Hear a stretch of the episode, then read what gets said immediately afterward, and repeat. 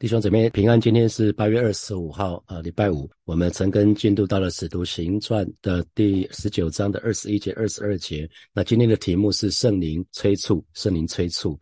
那在前两天的晨更的当中，我们就看到，呃，神。借着保罗的手行神迹奇事，哈，那于是这个亚那个亚细亚这个省份的人，他们都认识耶稣，也知道保罗。那其中有些人就呃拿了耶稣的名字当做咒语，结果呃这有其中有两个人反而被鬼所附的人制服了，哈。那这件事发生之后呢，在亚在小。在亚细亚这个地方，主耶稣的名就传遍了，就备受尊崇。那主耶稣名备受尊崇的结果，带来很多信主的人，他们就公开认罪。那同时呢，大家一起对付罪，就拿那个书，那些邪书跟跟邪术有关系的那些书啊，通通拿出来焚烧哈。那呃，以佛所这个地方就经历一个属灵的大复兴。那我们接，那我们接下来看，在经历这个属灵大复兴之后呢，二十一节。这些事完了，然后保罗心里定义，经过马其顿、亚该亚就往耶路撒冷去。又说，我到了那里以后，也必须往罗马去看看。哈，那这边又讲到心理，保罗心，保罗心理定义。可是如果对照啊，在上个礼拜，我们看到啊，保罗不管。啊，保罗在上个礼拜成根的时候，我们有提到保罗在第二次宣教，当时在以佛所的时候，啊，保罗受到他们的邀请，就是希希望他能够待久一点，可是保罗却说了一句话，说主若许我，必要再来。哈，主若许我，如果主允许的话，我必定要再来。那为什么在这里？反而这次保罗反而是心里定义要经过马其顿、亚该亚就往耶路撒冷，又说要到罗马去了。感觉上好像保罗自己做了一个决定，好像跟啊之前主若许我有点有点冲突哈。可是如果我们对照新普世的翻译，我们就明白了哈。因为这次以后就是在呃以佛所这个地方经历一个大复兴之后呢，保罗就感到圣灵催促啊，所以因为圣灵。保罗先感到圣灵催促，然后之后呢，他就心里定义哈，所以先先是圣灵，他感到灵里面有一个催催催逼的力量，他知道他应该要往马其顿亚该亚去了，所以他就开始心里定义哈，所以他是有顺序的，先先是圣灵催促他，然后他就他就决定，他就决定一件事情，他的心里定义，经过马其顿亚该亚。然后就往再往再往耶路撒冷去，又说我到了那里以后也必须去罗马看看哈，所以啊这个先后顺序是这个样子，提供大家参考哈。那保罗为什么一直想要去耶路撒冷哈？他主要是为了帮助那个地方有一些呃比较贫穷的圣徒。那同时呢，他也把马其顿还有亚该亚这个地方，这些地方有一些教会，把他们的捐款就带到耶路撒冷去哈。那同时呢，他也想要去呃罗马看看哈，因为罗马是罗马帝国当时的第一个第一大的城市哈。那当时其实已经有一些信徒了哈。保罗老早就有意想要去那边去看他们，结果最后保罗是以一个囚犯的身份去的哈。所以我们可以看到，这是这是保罗。那保罗对于教会的看法其实是很宏观的。一旦有一些教会他知知道了，有些教会有困难、有需要的时候，他就鼓励别的教会可以伸出援手哈。所以各个教会虽然彼此是行政独立的，可是呃，教会跟教会之间应该要有爱心的连结哈。那比如说我们在建堂期间，就有我们的姐妹教会，呃。他们就主动伸出援手，为我们做了一些奉献，哈，就不不讲这些教会的名字，哈，啊，不过有一些教会为为我们啊在建堂奉献的时候，他们也汇了钱给我们来支持，表达他们的支持，所以。保罗不管他到什么地方去，他其实都是灵里面有一个负担，就是圣灵感动他，圣灵催促他要去做，所以他是带着使命去做的哈。那那我们可以来看看说，哎，保罗接下来他想要做的事情，他想要经过马其顿、亚该亚，然后往耶路撒冷，然后又要到罗马去哈。所以我们可以仔细的看为什么？因为保我们第一方面哈，因为保罗他想要再去看。看他以前所建立的教会，这不管是马其顿、亚该亚，都是在第二次宣教的时候，保罗保罗去建立的教会，这是在欧洲欧洲的地方哈。那因为保罗灵里很敏锐，他很知道这第三次宣教以后，他是自由，在这个时间以前，他都是自由的宣教，到各个地方去宣教，想要去哪里就去哪里。可是呢，他接下来啊，圣灵有感动他，接下来前面的宣教的道路充满很多的患难哈，他可能会被捆绑。所以他知道他可以自由服侍的时间不多了，所以他的心很沉重，他想要去看看他过去他所建立的教会。他他一直一一直以来，保罗对自己建立的教会，他他很想，他不只是为他们守望祷告，他把羊群放在他的心里头哈，因为他是一个好牧者，他很少想到自己，他他总是像主耶稣一样，把羊群放在他的心里面哈，他想要再去他曾经建立教会的地方，好好的劝勉这些弟兄姐妹，鼓励这一群弟兄姐妹，再一次的兼顾他们。那同时呢？第二方面哈，保罗非常的爱弟兄，爱跟他同样血缘的这一群犹太人，所以他想要到耶路撒冷去。那因为从不管从肉身哈，从从血统的角度，他是他是希伯来人中的希伯来人哈。那属灵上他也是犹太人，他也是犹太教的人，他所以他他需要去一趟，他想要跟那个地方的犹太人有一些交通的事时间。如果我们看保罗在罗马书里面他所说的，为我的弟兄，我骨肉之亲，就是自己被咒诅与基督分离，我也愿意。哈，所以保罗愿意犹太人得救，竟然到了这样的地步。所以虽然啊，保罗在某某些地方被那个犹太人逼迫，哈，在会堂的地方被犹太人逼迫，可是不管如何，他保罗在各个地方去，他始终只要有会堂的地方，他一定。先去会堂啊，他一定先去会堂，先跟信犹太教的那些犹太人有一些交通的时间，让他们有机会可以信主哈。所以，我们看到，我个人看到摩西，呃，摩西跟神的对话哈，就是保罗的心智其实跟在旧约里面摩西跟神的对话有一点像哈。那当时呃，以色列人不断的发怨言，还还说他们巴不得回到埃及去哈。那到了一个程度，因为一而再再而三他们的他们的叛逆，神神有一次就对。摩西说：“罢了，我还是会让你们进迦南吧。可是我就不跟你们一起去了。可是这个时候，摩西对神说什么呢？而不是说啊，太好了，你你不要去哈，我我们就自己去吧。那我们我们进到进到迦南地之后，我们就不需要你。不是，摩西对神说：如果你不跟我们同去的话，那我就不去。让我们让以色列人与众不同的，不就是主你自己吗？啊，注意到了吗？虽然摩西说他自己左口笨舌，其实我。”我看到的是摩西很会向神撒娇啊，他他就是讲到说，上帝要让我跟你在一起哈，就很像赞美之泉有一首诗歌叫做能不能哈，能不能？那能不能的副歌是说，能不能就让我留在你的同在里，能不能赐我力量，让我更多爱你？我哪都不想去，只想日夜在你殿中献上敬拜，全心全意来爱你啊！希望这首诗歌也是我们对神的告白，那就是我们很渴望在待在神的同在里面，哪都不想去，只想日夜在神的殿中，神的殿中就是神的同。同在嘛，让我们可以更多的爱神，可以全心全意的爱神啊！我不知道这是不是也是你对神的祷告跟对神的告白，还是还是说你只想要神的祝福，却却不想要神自己哈？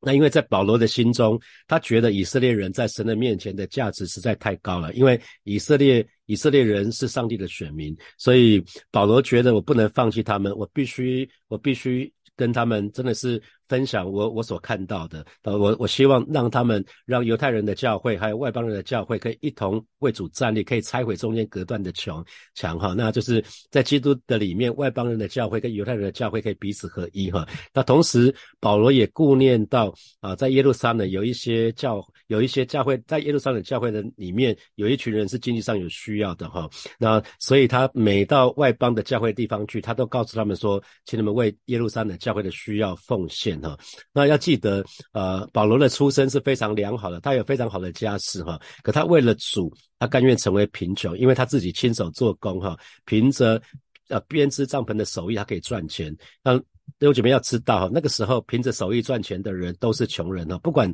手艺多好，都不会富有。那虽然保罗选择过一个比较艰苦的生活，可是保罗却愿愿意用他的劳苦去帮助许多人可以爱主哈，盼望他们可以在。爱心的当中可以成长，那同时让他们的爱心可以流露出去。透过奉献啊，透过奉献，我们的爱心可以流露出去啊。透过透过做一些义工，我们的爱心可以流露出去哈。所以他就鼓励马其顿、亚细亚、亚该亚这个地方的教会呢，能够在财务上有所奉献，来顾念耶路撒冷教会上经济上的需要。因为毕竟他们都是从耶路撒冷教会所所出来的哈，所以他们都是啊，他们都都都都可以去都可以回。回过头来帮助耶路撒冷教会的需要，那可是为什么耶路撒冷教会会有需要？你有没有想过想过这个问题？为什么耶路撒冷教会会有需要？因为照道理来说，这个教会超过一万个人哈，那那超过一万个人，他们对这个地方比较贫穷的弟兄姐妹的照顾，应该是还不错的哈。因为所有的教会里面一定都有富有的人，都会有贫穷的人。啊，所有的教会一定都会有富翁，也会有比较贫穷的人。那啊，在在所有各个教会当中，其实应该是这样。可是可是保罗他看，或许他看出来了，就很像耶稣时代，他还记得有一个富有的年轻人跑来问耶稣说：“我当做什么才可以得着永生吗？”啊，那他就耶稣对那个对那个富有的年轻人说：“你要变卖你的家产嘛，你要去帮助那些穷人。”所以那个人就悠悠愁愁的走了哈。那我觉得那个富有的年轻人不是一个好像一个个案，不是一个特例，其实可以。可以看得到，当时我相信，当时耶路撒冷教会有很多富有的人，他们还是竭力遵守律法，可是他们却忽略了神的心意。神的心意是大诫命，哈，就是要爱人如自己，要爱邻舍。所以。啊，这这群人他们自己守律法，可是他们却忘记了他们身边的穷人，其实他们可以去略尽绵薄之力，可以去照顾他们。所以结果是什么？贫穷的人照样贫穷，那富有的人继续过他们的宗教生活，那贫穷的人照样辛苦哈。所以结果是保罗从几个外邦教会。带了大笔的金钱过去，那我不知道这样的做法到底好不好，那那见仁见智哈。那第三方面，那我相信保罗他渴望跟耶路撒冷的那些领袖有一些深度的交通哈，因为当时耶路撒冷的教会仍然在。守律法，他们仍然在行割礼的事情上面发生了问题哈，所以保罗他自己很清楚，他无可避免，他需要去耶路撒冷一趟哈，那他需要去彻底的解决这个问题，因为如果你们你们看到看到那个保罗书信里面，特别是哥林多的前后书哈，你可以看到从各个地方写信给保罗的这些书信。都让保罗心里面很悲伤哈，为什么？因为保罗看到，不管是加拉太的众教会，包括以哥念路斯的，基本上他们都已经离开。基督的恩典了哈，他们这个时候他们已经顺从另外一种福音，就是他们再回到过去，回到律法之下啊。简单讲，他们明明是在恩典时代，可是他们却回到律法，却却不得自由哈。所以保罗他自己就想说，那我可以为他们做什么事情呢？因为如果我不回去啊耶路撒冷啊，把这个根源的问题解决的话，那恐怕这个以后会不胜其扰哈。所以保罗他想要回去耶路撒冷，跟这些这一群领袖们再谈谈，看看说，哎，他们可不可以？找到一些共识，可以再做什么？那比如说，是不是可以把它讲得更清楚？说割礼的实行只能适用于犹太人，对外邦人没有行割礼这件事。那那因为过去我们看到使徒行传十五章里面，他们开了一个耶路撒冷会议，的确当时写了一封信，可是显然。没有，不是很有用哈。那所以保罗其实想说，哎，那到底我们还可以做什么？因为如果不不做这件事情的话，所有外邦的教会其实是不可能被健康的建造起来。因为犹太人到处都是哈，犹太人很会做生意。那基本上只要有做生意的地方，只要是大城市，那一定都有犹太人。那这些犹太人传统的信仰就是犹太教。那这一群这群犹太犹太信徒，他们。当这一群犹太教徒他们各个地方跑的时候，他们就会质疑保罗所传的基督教信仰。他们觉得犹太人怎么可以不守律法呢？啊，所以一定到处去背个背个那个教会哈。所以保罗他就很想去回到耶路撒冷去做这件事情。那弟兄姐妹，你记得哈？记得呃那个时候还没有新约圣经哦，还有那个时候交通不不方便哦，那个时候没有高铁，没有飞机，没有摩托，没有连摩托车。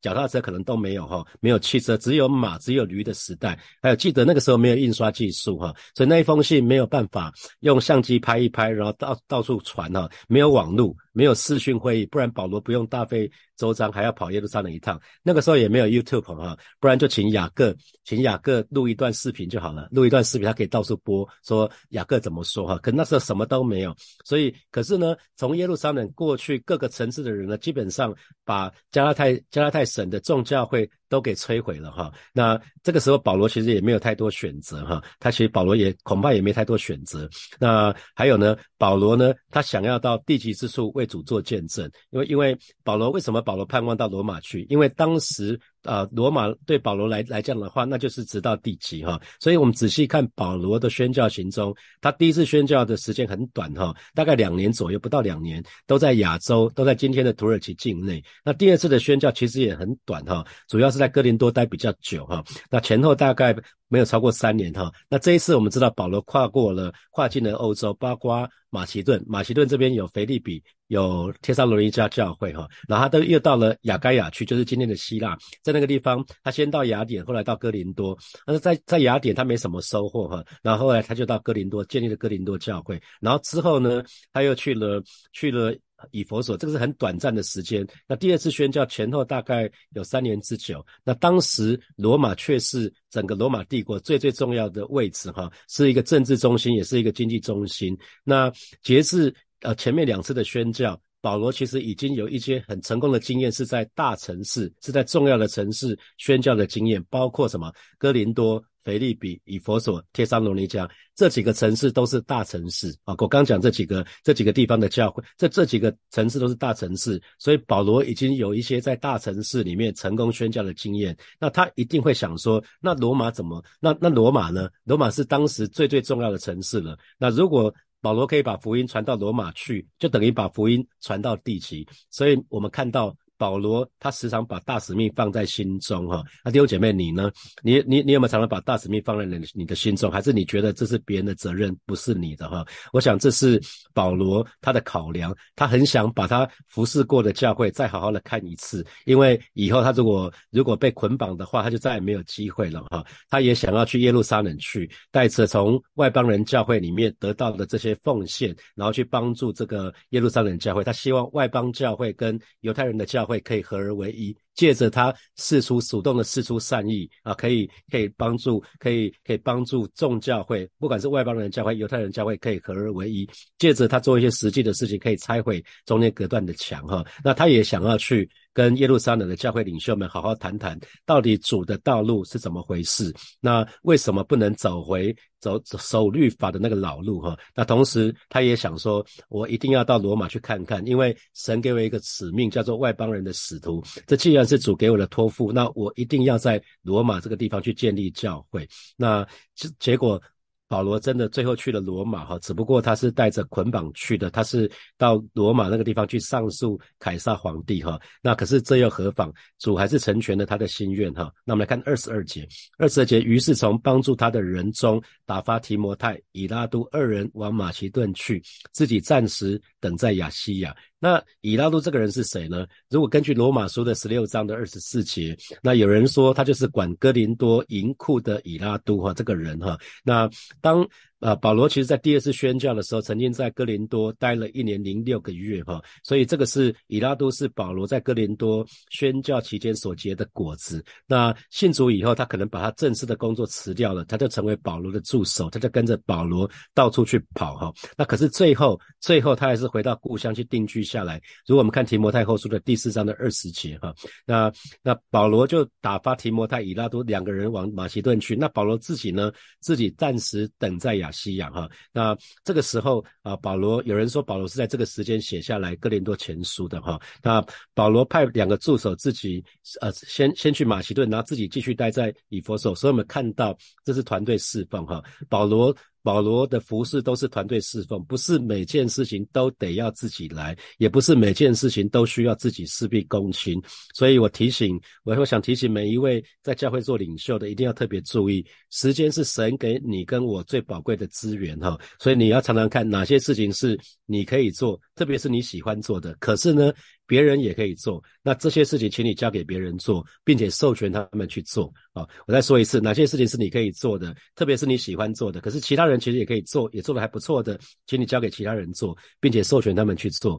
那哪些事情是非你不可的？那通常非你不可的是策略方向的部分哈。那这部分通常比较费力，那可是其他人却没有办法代劳。那这些事情一定是只有你能做了，所以领袖一定要做只有你能做的哈。那特别是呃。在在你的组织里面，可能是小组里面弟兄姐妹之间的这些意见不一样的时候，冲突的解决的时候，这一定是舍我其谁，一定是一定是你要去做的哈，别人没有办法代劳的，所以千万不要只做自己喜欢做的，只做自己想做的，有些事情非你不做的啊，非你不可的，那请你一定要去做哈，那不要不要逃，不要闪，去就就是勇敢的去面对它。那我看到保罗，他永远是采取团队侍奉的方式哈，这给我很大的提醒。好，接下来我们有一些时间。来默想从今天的经文衍生出来的题目哈。